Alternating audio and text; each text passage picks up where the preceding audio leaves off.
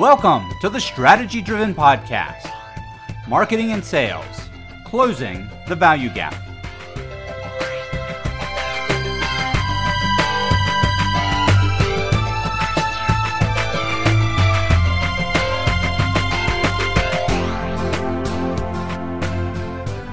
On behalf of the entire Strategy Driven team, I would like to welcome you to this edition of the Strategy Driven Podcast. Marketing and Sales Closing the Value Gap.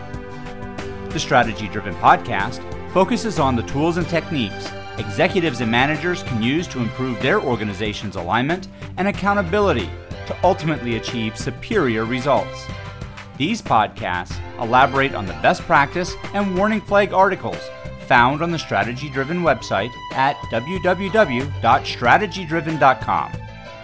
In this episode, Lou Schachter, Managing Director, Global Sales Practice, and Rick Cheatham, North American Sales Practice Leader at BTS USA, share with us their insights on the evolution of business to business selling processes and the gap between what customers want and what their service providers and vendors provide.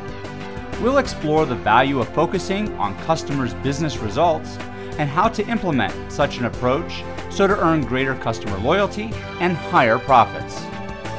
So now, without any further delays, let's get started.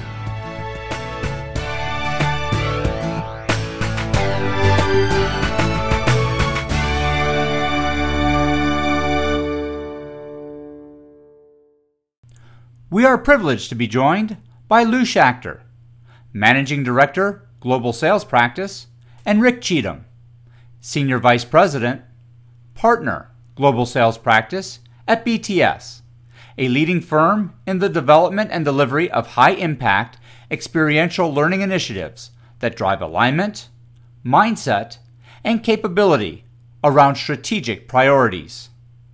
Lou and Rick, welcome to the Strategy Driven Podcast. Thanks for having us.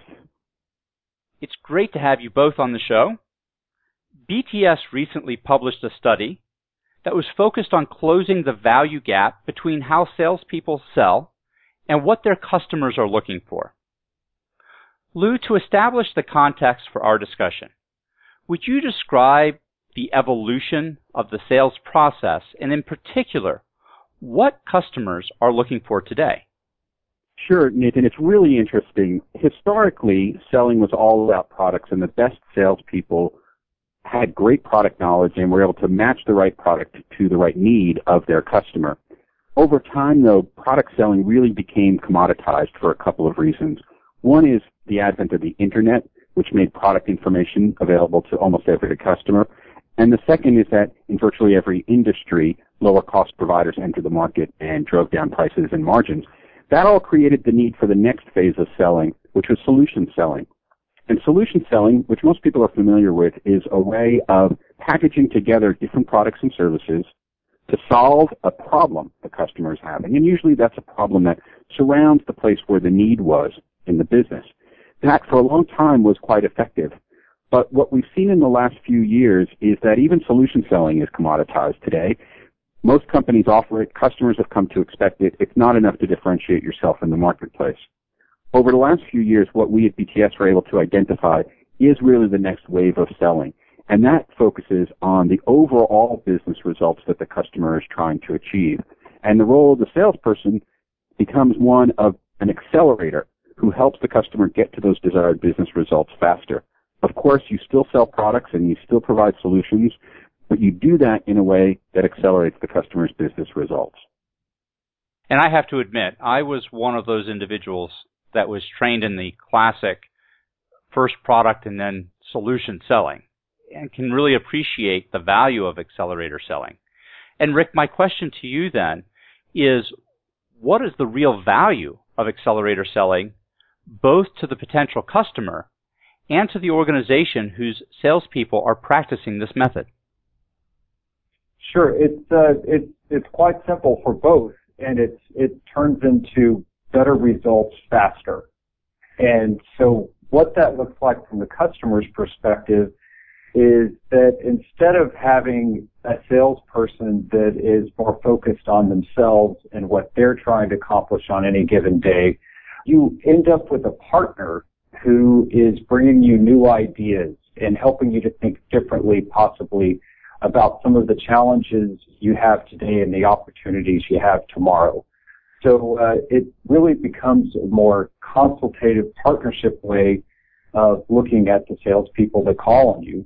And for those salespeople who behave in this way, you're significantly separated from all of the other salespeople who are tripping through that customer's office on a given day, talking about the crisis at the moment. I think generally speaking, no matter their style, an accelerator seller will will show up as a breath of fresh air in their customers' business, and their customers will want to spend more time with them versus taking the obligatory hour-long meeting and trying to squeeze it down into 45 minutes.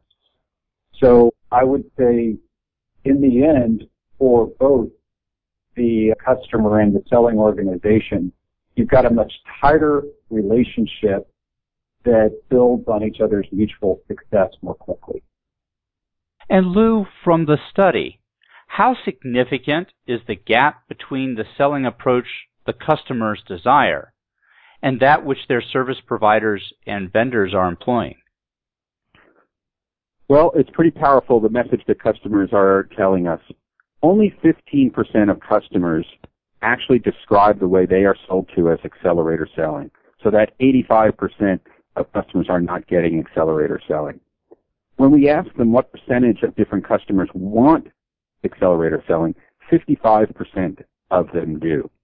So that 55% of customers only gets accelerator selling 15% of the time. Now what's fascinating is that customers tell us that when they get the kind of selling that they want, when they get this accelerator results focused selling, they buy more from those salespeople and they pay higher prices for what they buy because they know the ROI is there in terms of improved business results on the back end.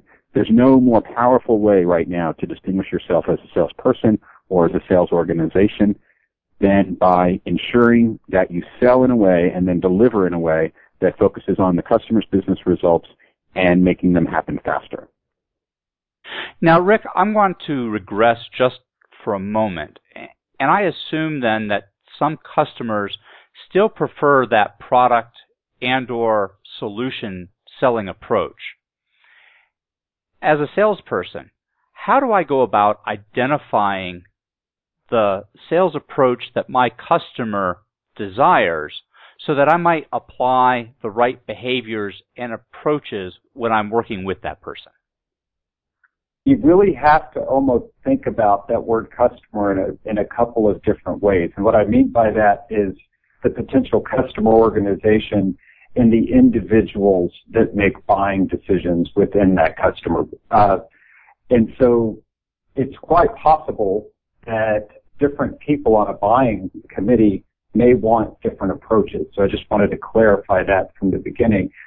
But uh, the easiest way to tell from a distance is how does that potential customer position themselves in the marketplace?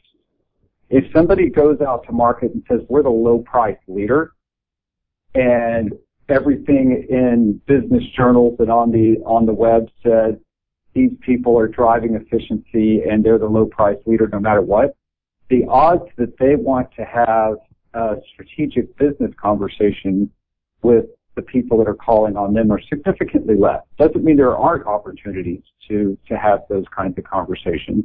It's just going to be less.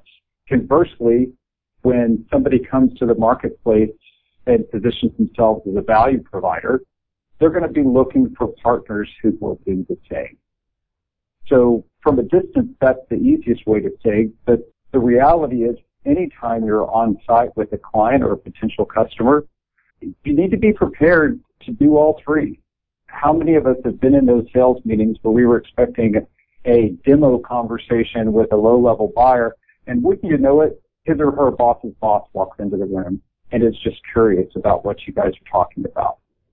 So the best of the best have built out in their heads potential scenarios of how to approach the individuals within the client base at any given time. And I can relate to that situation as I've been in that particular predicament myself. it's easy to, we all have. Anybody that's, that's carried a bag, so to speak, has, has found themselves in that spot that that person that you didn't think was going to be in the meeting is. Sure, sure. Well, Lou, would you briefly describe the difference in the selling behaviors between an individual that is practicing accelerator selling and those individuals who practice product and or solution selling? Sure, and I think I can explain them in a really simple way. And just as context, I recently heard a sales leader say there are only two conversations that matter in the world of sales. The conversation between the sales manager and the rep and the conversation between the rep and the customer. And the way I'll distinguish between these three different types of selling is obviously all about that conversation between the rep and the customer. In a product focused conversation, the salesperson is organizing the discussion around the customer's product or service needs that they need to fulfill. What's important to them? What are the features they need? In a solutions selling approach, the salesperson is identifying problems or issues or challenges that the customer has and needs to resolve. And the conversation is about the pain of those challenges and the way fixing those challenges could help that specific customer. Now, in an accelerator or results focused conversation, that focuses on the business results that the customer's company is trying to achieve. What business trends they're experiencing, what their strategic priorities are, what initiatives are in place, what business challenges they are encountering with the overall business. It's a discussion about the business as a whole rather than that buying center or the business processes that that buying center supports. I almost relate that to, in some respects, to organizational level, just from my personal experience. It seems that the higher up in the organization I go, the behaviors of accelerator selling become more applicable than when I'm down lower in the organization. That certainly can be the case, but there are very frequently people that are lower in an organization that are passionate about their business and want to make more of an impact on the business and are looking for opportunities to impact the business beyond their current role. And conversely, there can be senior executive buyers that have already decided that they're going to buy a pen. It's just a question of do they want the blue felt tip or the black ballpoint. So they want a product sale. And if you come in and try to have a result conversation around what they hope to achieve with their pen, they'll become very impatient and frustrated and in an effort to become more strategically relevant, only become annoying.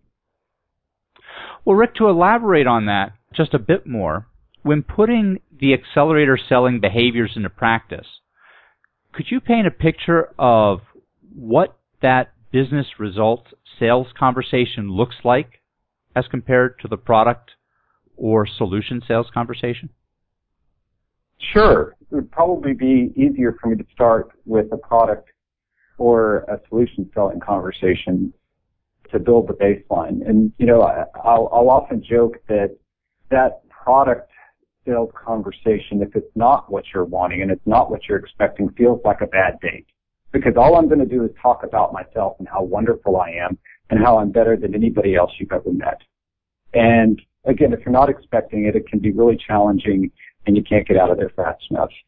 Similarly, a solution sales conversation, if you're only focused on today's problems and you actually are doing it as most people are classically trained to execute these conversations, they begin to feel negative and manipulative potentially. Because if all you're wanting to do is, is make me feel worse about the things that are already worrying me, it's going to be a challenging time for us to spend together. Conversely, these accelerator conversations or results focused conversations are really meant to break down the barriers. They're meant to, to open the mind of the customer to new ideas and, and what's possible. And not all pie in the sky stuff. We are living in the real world, but the intention is to focus on opportunities to achieve results that the customer isn't already thinking of. And so the conversations tend to be much more positive, tend to be much more forward facing. And again, the, the best people at doing this are capable of building a clear vision in the customer's head of what it's going to look like when I'm ultimately successful. When I achieve that 8% growth target, when the new product is launched and, and the consumers love it. Whatever those results are that the customer is trying to achieve, they get a clear picture in their head of what that looks like and how partnering with you as the seller is going to get them there faster. That leads me to, I think, a question a lot of our listeners are probably formulating for themselves right now, and that is when I'm using the accelerator selling approach, how do I go about identifying the customer's desired business results and the underlying drivers of those outcomes, particularly given the complexity of today's organizations and marketplace? Well, there's there's probably a couple of different approaches, and uh, Lou and I might actually, given our own personal style, do this uh, a little bit differently. But it doesn't mean that it either's wrong or better. For me, I would focus more on observation and being very present with the customer and listening very intently to what they're focused on and reflect on my other experiences with similar customers. So if others have tried an initiative or a specific product launch, what did I learn by helping another customer that I can use in this particular opportunity? And, and what are the results likely to be? You know, I'm assuming we're talking here about in-process measures and KPIs as we go along, not just the overall profitability number for the year that I can get out of the annual report. And the third thing from my perspective would be to talk to the other people in your own organization. As I was a sales leader coming along, one of the things that I very frequently tell my folks to do is if you're struggling with a proposal that you're putting together for a purchasing manager, go talk to one of our purchasing managers and have her analyze it and give you feedback and tell you what she would most likely challenge and, and what she would be trying to achieve out of this type of a deal. So there's lots of ways that just in engaging your own experience and observation and people that are around you that, that you can get to what are those results that uh, the customer probably needs to achieve that they're not necessarily publishing. Now, Rick, would you suggest that we focus on the results that the individual executive we're interfacing with is personally responsible for? Or should we take a more holistic view of the organization and think of the organizational outcomes that the company is trying to achieve? I bet you're not surprised at all when I say both. As you look at most major purchasing decisions these days are made with a buying committee or a steering team or, or you know, it's called different things in almost every organization. But each individual on that team has a set of KPIs that they're measured against and that they're looking at the return on this investment through that lens. So if I can't draw a clear line of sight from the results that partnering with me achieves for the head of operations and the head of marketing, and I just focus on the overall impact of the business, I'm less likely to get those folks on my side if there's any sort of conflict within the buying community. Conversely, if I can both build that clear line of sight for each member of the buying team, and then on top of that, clarify how achieving those individual KPIs get them to the overall business results they're trying to achieve, then I've got a, a clear path that is more likely to win. I have to agree. That's where I usually find myself achieving success in the sales process is when I can align the executive's personal goals with those of the organization And it's through that alignment that it creates the win, win, win for everybody that tends to more often than not lead to that sale. Exactly. Lou, in a previous conversation with Robin Adel, also from BTS, we discussed the growing deficiency in business acumen knowledge and skills among executives and managers. How does this deficiency impact the ability of salespeople to implement the accelerator selling process? Historically, it was not that important that salespeople had strong business acumen.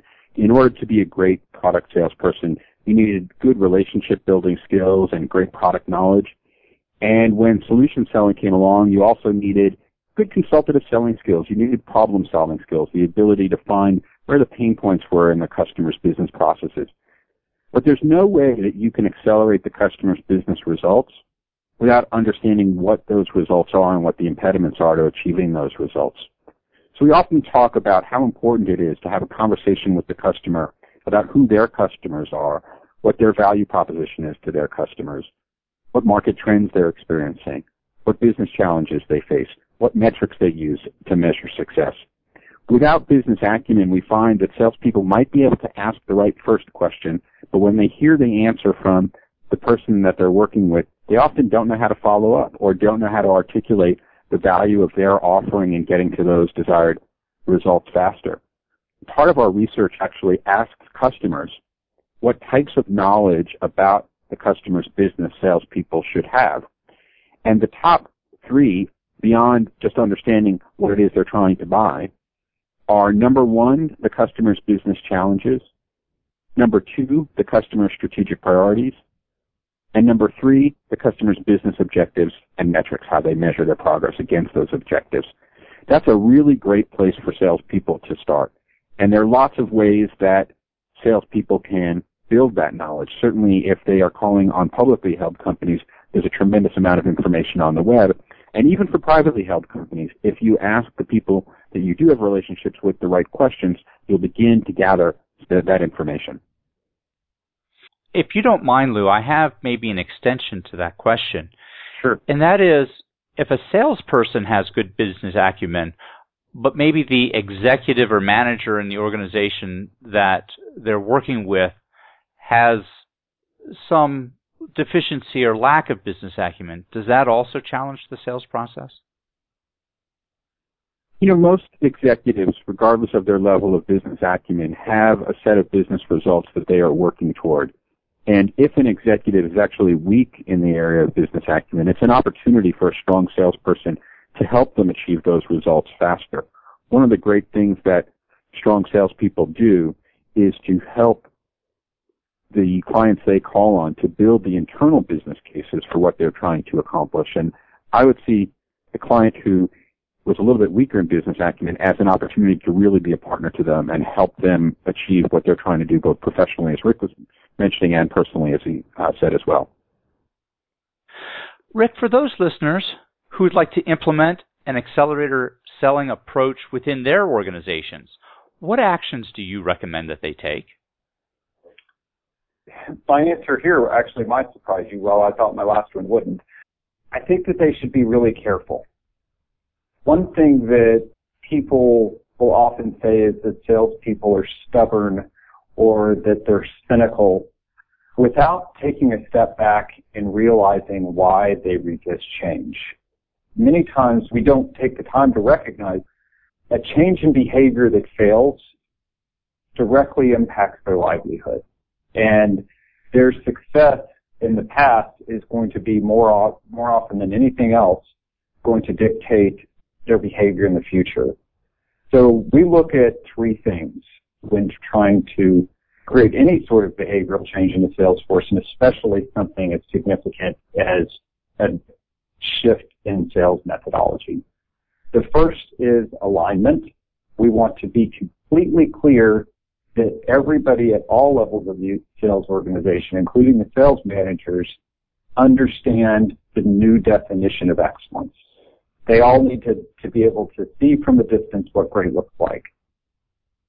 The second, and this is the most difficult, is that they have to believe that changing their behavior is going to be best for their customers, them as individuals, and the organizations that they work for. Probably in that order, because, you know, when they think about business results, they think about happy customers, they think about their bonus check at the end of the quarter, and they think about the overall business results of the company third more often than not.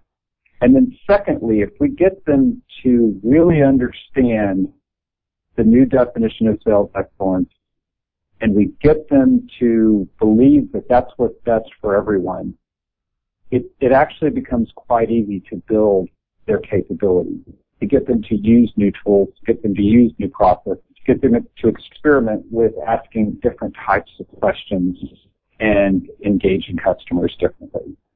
So the short version of the answer is be very thoughtful in, in your approach and asking something different of your salespeople and make sure they have that clear understanding of what's expected and they believe it's the right thing to do and give them small chances to win before you expect radical change.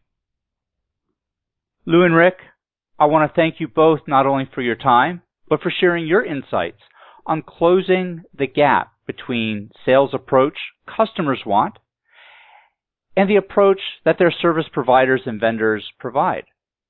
More importantly, I hope our listeners will take the time to assess and align their sales organization's approach with the needs of their customers so to yield greater loyalty and higher profits. Thank you again for joining us. You're very welcome.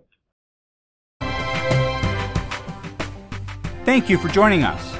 We hope you enjoyed this edition of the Strategy Driven Podcast. I would like to personally thank Lou Schachter and Rick Cheatham for being with us today and sharing their insights on closing the gap between the sales approach customers want and that which their service providers and vendors provide. As always, we would appreciate receiving your feedback by email at podcast at strategydriven.com. If you enjoyed the show, please consider recommending us on iTunes and visiting our website at www.strategydriven.com. You can find more information about Lou Schachter and Rick Cheatham and BTS USA at www.bts.com. Until next time, so long.